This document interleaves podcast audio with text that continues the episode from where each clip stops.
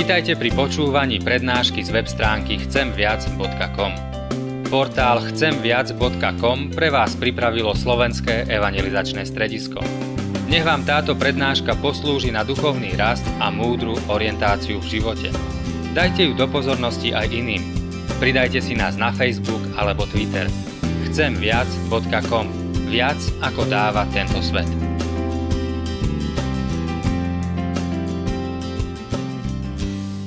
Jedno ťa prosím, Hospodine, a to žiadam. Moc bývať v Tvojom dome po všetky dni svojho života, vidieť Tvoju láskavosť a kochať sa v Tvojom chráme. Amen. Pokoj vám, milé sestry, milí bratia, dnešný biblický text pre zveslova Božieho je napísaný v knihe Sudcov, 21. kapitole, kde v prvých troch veršoch čítame tieto slova. Mužovia Izraela sa zaprisahali v Micpe. Nikto z nás nedá dcéru Benjamíncovi za ženu. Keď však ľud tiahol do Bételu a zostali tam pred Bohom do večera, pozdvihli hlas, pustili sa do hlasitého plaču a hovorili: Prečo, ó Hospodine, Bože Izraela, sa v Izraeli stalo to, že dnes jeden kmeň z Izraela chýba? Amen. Toľko je slov z písma. Milé sestry a milí bratia, Biblia je ozaj fascinujúca kniha. Čím viac ju človek číta, tým viac v nej objavuje. Čím viac ju spoznáva, tým viac ho oslovuje. Čím viac času jej venuje, tým viac ho písmo prekvapí. Celou svojou štruktúrou, príbehmi, tým všetkým, čím písmo svete žije. A tie príbehy, ktoré v nich čítame, sú niektoré také jasné, zrozumiteľné, niektoré sú možno aj svojim posolstvom, aj celým svojim príbehom také zložitejšie, možno ťažšie, bolestivejšie, ale dôležité. A dnešný odsek biblický, ktorý som zvolil, je súčasťou, povedal by som, že tak trošku ťažších kapitol. Preto je dôležité podhaliť kontext tých troch veršov, ktoré som čítal. Ak by sme sa vrátili úplne na začiatok príbehu židovského národa, tak vieme, že mal 12 kmeňov. Jákob, patriarcha, praotec, mal 12 synov. Najmladší sa volal Benjamín. Z jeho potomstva potom vlastne vznikol kmeň Benjamíncov.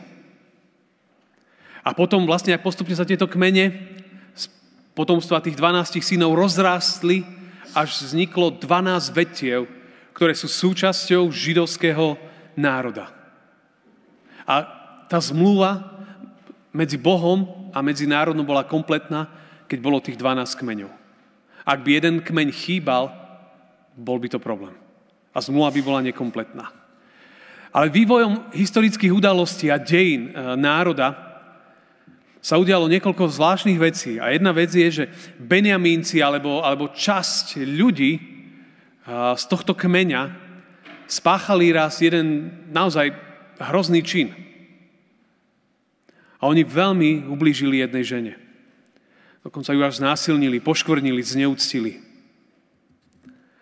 A ostatní Izraelci, keď sa o tom ďalším takým tragickým spôsobom dozvedeli,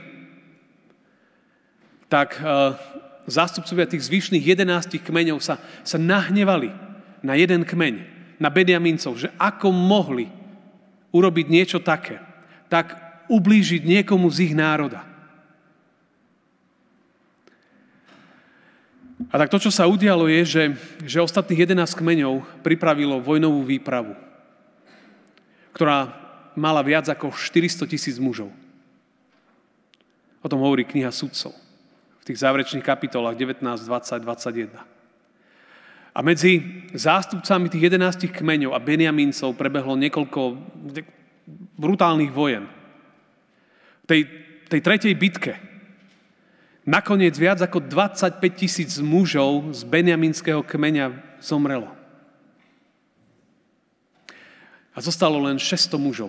Úplne kmeň bol na vymretie. A to zdá sa byť až také zvláštne, že sa pobili medzi sebou bratské kmene. Jeden národ. Treba povedať, že tá udalosť, ktorá sa stala, bola vyvrcholením pravdepodobne viacerých vecí z minulosti. To nebolo, že iba jednorazová udalosť sa stala. Ale tam sa predtým udialo, postupne sa dialo viacero príbehov, v podstate ako keby prilievate vodu do pohára, ona sa naplňa, jedného dňa to vyleje sa. Viete, ak vás niekto hnevá, postupne a jedného dňa sa stane, že pretečie pohár trpezlivosti a človek potom rúbe.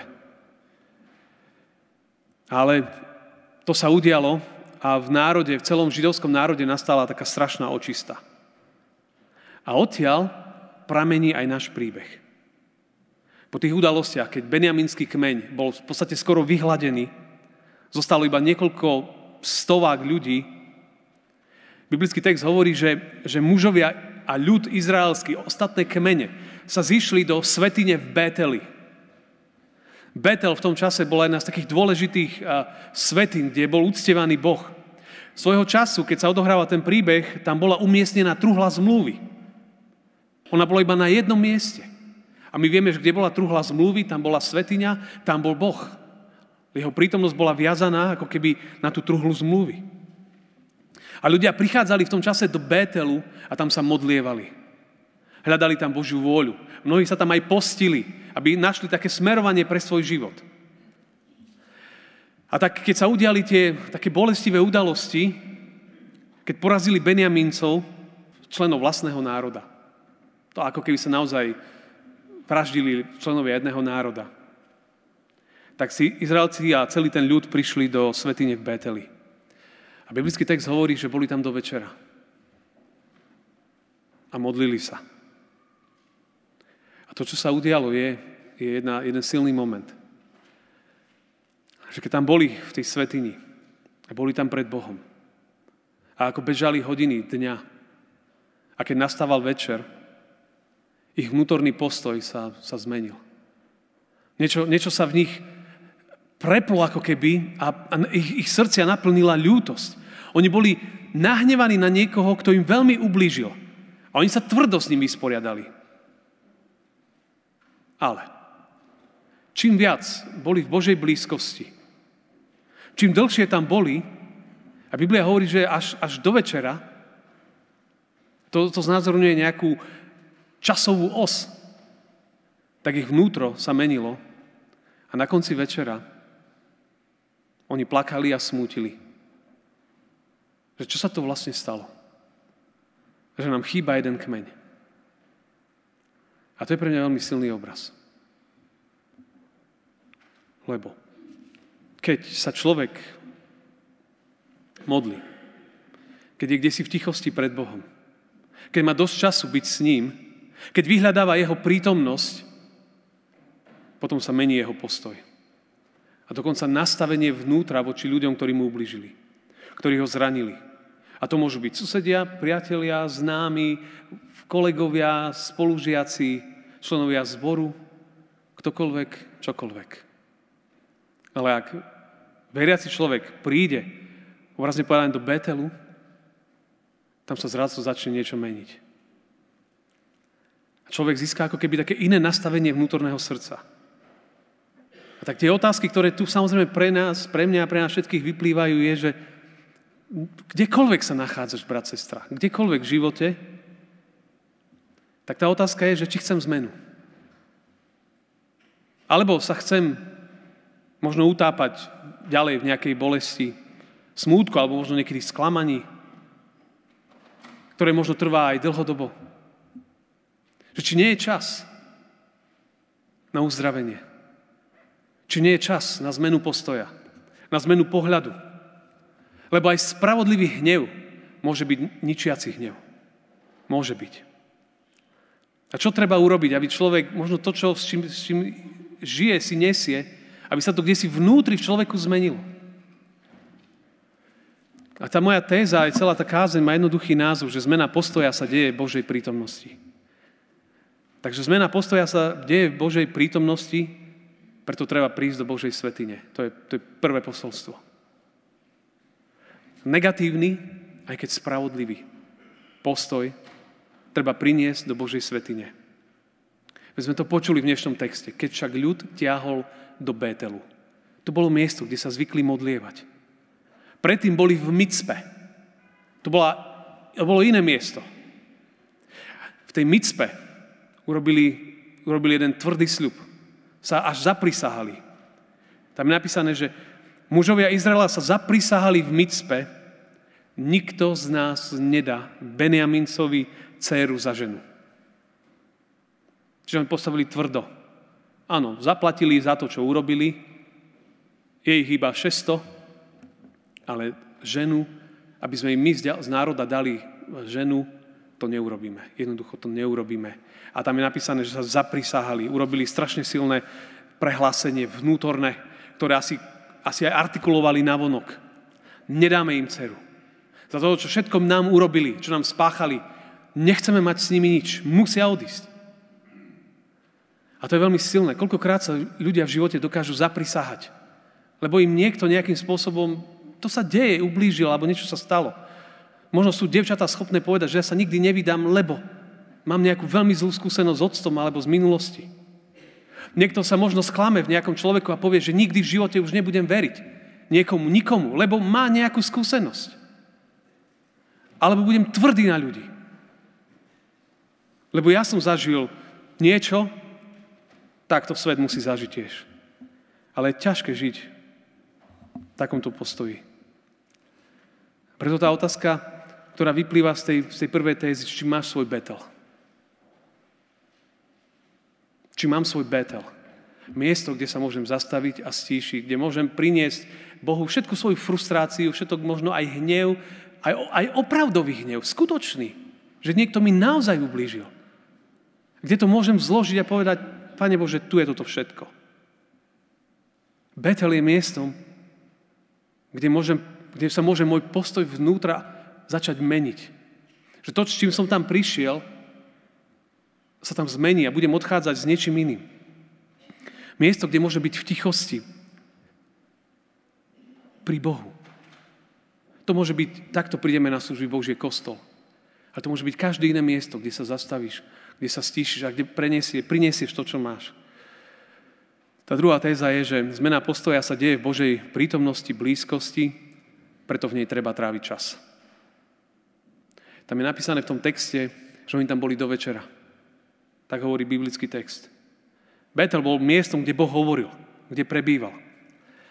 A to ja to tak vnímam veľmi, ako je veľmi dôležitú vec aj vo svojom živote, aj v živote, verím tomu, že každého z nás, že veľmi pomôže človeku v jeho živote, keď má svoje miesto, kde sa zastaví, stíši, stojí a sedí nad Božím slovom, reflektuje ho a neuteká odtiaľ za 5 sekúnd. Ale že ten čas je tam možno, že aj dlhší. Načúva, čo Pán Boh mu prináša do života. Heslo nášho zboru je sedieť pri jeho nohách, to jedno je potrebné. Celý rok nás trápim s týmito kázňami. Ale dôležité je zastavovať sa, stíšiť sa, spomaliť. Lebo keď človek nakoniec to nechce, ho to dobehne inak. Izaiášovi je jeden prorocký text, ktorý poznáme mnohí, Izaiáš 30. Tam je napísané, lebo takto vraví Pán, Hospodin svätý Izraela. V obrátení a upokojení bude vaša záchrana. Obrátení k Bohu a upokojení. Tam bude vaša záchrana. Utišení a dôvere bude vaša sila. Nádherné slova. Ale prorok pokračuje, hovorí, že ale nechceli ste. A povedali ste, nie, na koňoch chceme utekať. On im hovorí, vážne? Tak budete utekať. Na rýchlych vozoch chceme jazdiť. Rýchli budú tí, čo vás prenasledujú. Upokojenie a utišenie je nádej, ale keď človek nechce a povie, že toľko mám toho veľa, že ja sa nedokážem zastaviť a stíšiť, tak viete, čo sa stane? Tie kone, ktoré vás namáhajú, tých povinností budú ešte silnejšie. A vy poviete, ja nemám čas teraz s Pánom Bohom zastaviť, lebo potrebujem urobiť to a to. Urobíte viac a viac a potom zistíte, že tých úloh je zase ešte viac a viac. A zase ich je viac a viac. A to treba seknúť. A on hovorí, toto je naša nádej, lebo potom bude ešte viac námahy a ešte viac rýchlosti. Modliť sa a zastaviť. Znie to tak až čudne v 21. storočí. V Bételi bola truhla zmluvy. Má čas na slovo. To nie je luxus. Je to niečo vzácne a potrebné. Načúvať Pánovi jeho slovu. Štedro mu venovať čas. To slovo štedro si zapamätajme. K nemu sa budeme vracať. A včera večer, keď som končil túto kázeň, som dopisoval myšlienky, tak som mal na stole takú svoju veľmi obľúbenú knihu, sa volá Zašpinená sláva, o tom, že Pán Ježiš, aby nás zachránil, tak sa nechal zašpiniť, prišiel tohto sveta. A tak som si ju chcel som niekde odložiť a som tak nechťac ju otvoril a som sa zahľadel na jeden text, ktorý som mal v tej knihe počiarknutý. A tam som čítal toto. John Wesley, a to je zakladateľ metodizmu, evangelická cirkev metodistická. Na Slovensku nie je veľmi veľká, ale vo svete to je ohromne známa cirkev, metodizmus, všeobecne rozšírený. A tam je napísané, John Wesley stával každé ráno o 4:00, aby sa na začiatku dňa modlil. 4 hodiny. V starobe od tohto náročného modelu mohol ustúpiť, ale namiesto toho si toho ešte zintenzívnil a modlil sa až 8 hodín denne. Tak to bola strana, ktorú som otvoril a potom som ju zavrel a knihu odložil. Lebo to je veľká výzva. Ale rozumiete, keď boli v Božej blízkosti. Keď boli v Božej blízkosti. Niečo sa zmenilo. A tak som si uvedomil, že to bol aj znovu Boží odkaz, aj cez túto knihu. Že proste Pán Boh, viete, tá kniha má 300 strán, mohol som otvoriť hociakú. Som otvoril presne tam na tej strane, kde sa písalo o ňom, že aké dôležité je pre ľudí, ktorí nasledujú Pána Ježiša, byť s ním. Keď tam boli do večera, niečo sa zmenilo, ich vnútorný postoj. A viete, aká bola potom ich zvolanie srdca, bolo, že prečo, o Hospodine Bože Izraela, sa v Izraeli stalo to, že dnes nám jeden kmeň chýba? Ich srdce naplnila ľútosť. No zrazu si uvedomili, že oni ste spravodlivo konali, ale že nakoniec to je bolesť. Je to zranenie, že chýba jeden z kmeňov. Zrazu videli veci z iného uhla. Nie iba zo spravodlivého hnevu, ale z iného uhla videli celú situáciu. A Izraelci sa veľmi trápili nad stratou svojich bratov Benjamíncov. Ak by ste čítali ten text ďalej, tú 21. kapitolu, by ste tam našli, že potom sa rozhodli podať pomocnú ruku veľmi takým znovu špecifickým postojom, lebo z Benjamíncov zostalo 600 mužov, žiadne ženy. A tak ostatné kmene sa rozhodli, že im pomôžu nájsť manželky pre týchto mužov, aby bol znovu obnovený kmeň. A dialo sa to rôznymi spôsobmi a potom kmeň sa začal znovu obnovovať. A neskôr z kmeňa Benjamín prišiel prvý kráľ Saul. Neskôr z tohto kmeňa prišiel Mordochaj, ktorý zachránil národ izraelský spolu s Ester, ak poznáme celú knihu. A potom z tohto kmeňa prišiel apoštol Pavol, ktorý sa stal misionárom národov celého sveta. Aké ešte ovocie nakoniec potom Pán Boh priniesol z toho kmeňa, ktorý skoro bol vysekaný, skoro vyhubený. Tá Božia prítomnosť, Božia blízkosť robí to, čo má. A preto to tretie záverečné jednoducho je, že zmena postoja sa deje v Božej blízkosti. Preto príď k nemu ešte dnes. K Ježišovi. Lebo k nemu smeruje celé písmo. Celá linka, celý prúd, všetkých tie riečky a pramene tých rôznych kníh biblických, to sa všetko zlieva postupne do jedného prúdu. Do jednej veľkej rieky. A to je Ježiš Kristus. On je v centre tohto všetkého. To, aby sa veci menili, aby sa naše postoje, naše vnútro menilo, vždy nakoniec iba tak, že prídem do jeho blízkosti. Kedy mu prinesiem aj svoje naozaj zložité a bolestivé otázky a trápenia, ktoré jednoducho ma ničia a valcujú. Ale jednoducho toto je cesta pre nás všetkých. A my budeme spievať za chvíľu ešte, alebo bude znieť tá pieseň ešte raz, ktorú spievali naši mladí. A tam je naozaj, že zranený, zlomený, bez obáv môžeme prísť. Bez obáv môžeme priniesť to, čo človek má a nájsť znovu nádej. Biblický príbeh nie je ani jednoduchý, ani ideálny, je proste reálny. Je proste reálny. Opisujúci biedu a bolesti sveta, v ktorom je hriech, v ktorom brat zneúctí brata, sestru, kde je bolesť, kde je smútok. Ale nakoniec sa cesto derie, kde si vonku nádej. A také sú aj naše životy, nie sú dokonalé. Nikto z nás nemá dokonalý život. Narobíme aj chyby. Aj niekedy spravodlivo sme nahnevaní na niekoho. To je súčasť života. Ale to, čo je vždy dôležité, to všetko, čo si človek nesie, potrebuje priniesť niekam. Lebo ak to budem niesť sebe, ma to zničí. Potrebujem to dať jemu. A potom ten môj postoj bude postoj nádeje.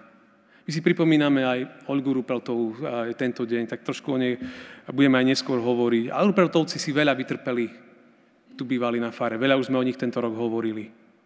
Ale vždy to, kde si boli ľudia nádeje. Nejakým spôsobom boli to ľudia nádeje. Lebo viera vždy dáva nádej, viera vždy ľudí dvíha. Poznám viacero ľudí aj v cirkvi, ktorých boli všelijak aj zneúctení a oni sa hanlivo písalo. Ale keď ich stretnem, tak vidím, že majú nádej. Vedia, že Pán Boh to všetko vidí, naše životy. Pán Boh je dobrý Boh. A ja a ty, to, čo potrebujeme, je prísť a povedať: Pane Ježišu, prichádzam k Tebe taký, aký som, so všetkým, čo mám.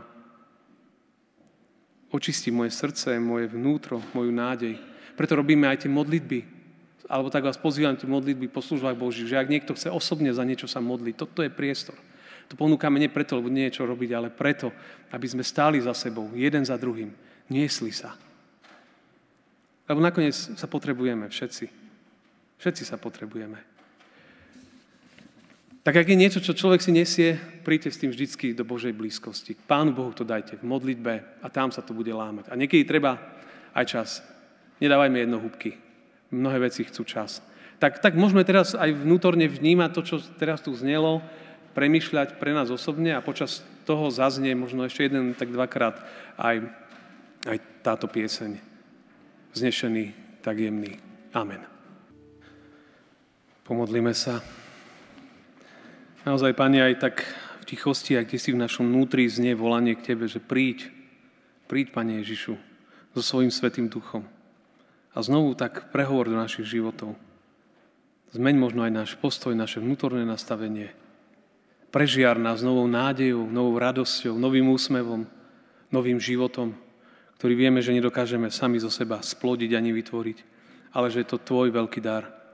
Prosím veľmi za každého jedného z nás, aby si nás znovu tak dnes svojím Svätým Duchom potešil, povzbudil, ak treba napomenul, ak treba naozaj pozdvihol k novej perspektíve. Prosím o to veľmi, Pane, aby nikto z nás nemusel odchádzať z kostola s beznádejou, ale aspoň, Pane, iskierku Tvojej nádeje, Tvojho Svätého Ducha, prosím, na každého jedného z nás.